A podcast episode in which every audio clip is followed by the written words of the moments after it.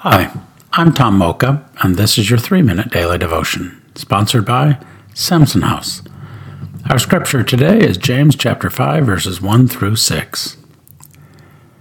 Now listen, you rich people, weep and wail because the misery that is coming on you. Your wealth has rotted, and your moths have eaten your clothes. Your gold and silver are corroded. Their corrosion will testify against you and eat your flesh like fire.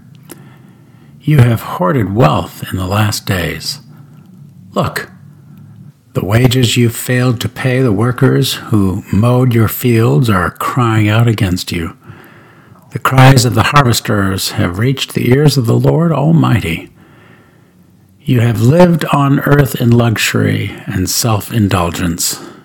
You have fattened yourselves in the day of slaughter. You have condemned and murdered the innocent one who was not opposing you. Let's ponder that. Yikes.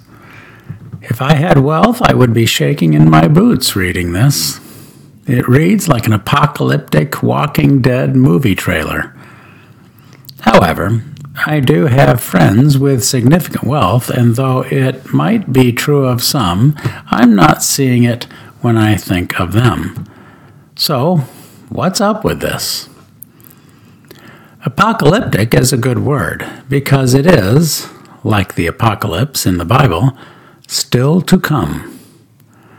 This passage is warning to those who have been entrusted with wealth. Believers with significant means have often expressed to me the great burden they feel as stewards of more than they need. They know greater responsibility comes with greater wealth, and with the weight of that responsibility weighing down on them, they fear they will come up wanting in the eyes of God. That is James's point here.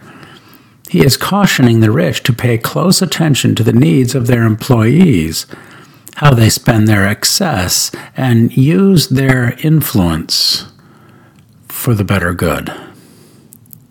In today's parlance, I'm thinking he is suggesting if your credit card had printed on it your heavenly account instead of American Express, would it change the way you use the card?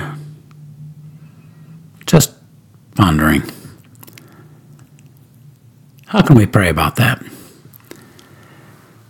This may be a bit scary, but let's ask the Lord to call into question every payment we make, whether it be credit card, check, or cash.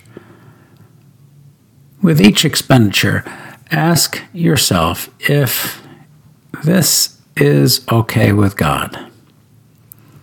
Try it for a few days and see how it goes. Thanks for listening and have a great day.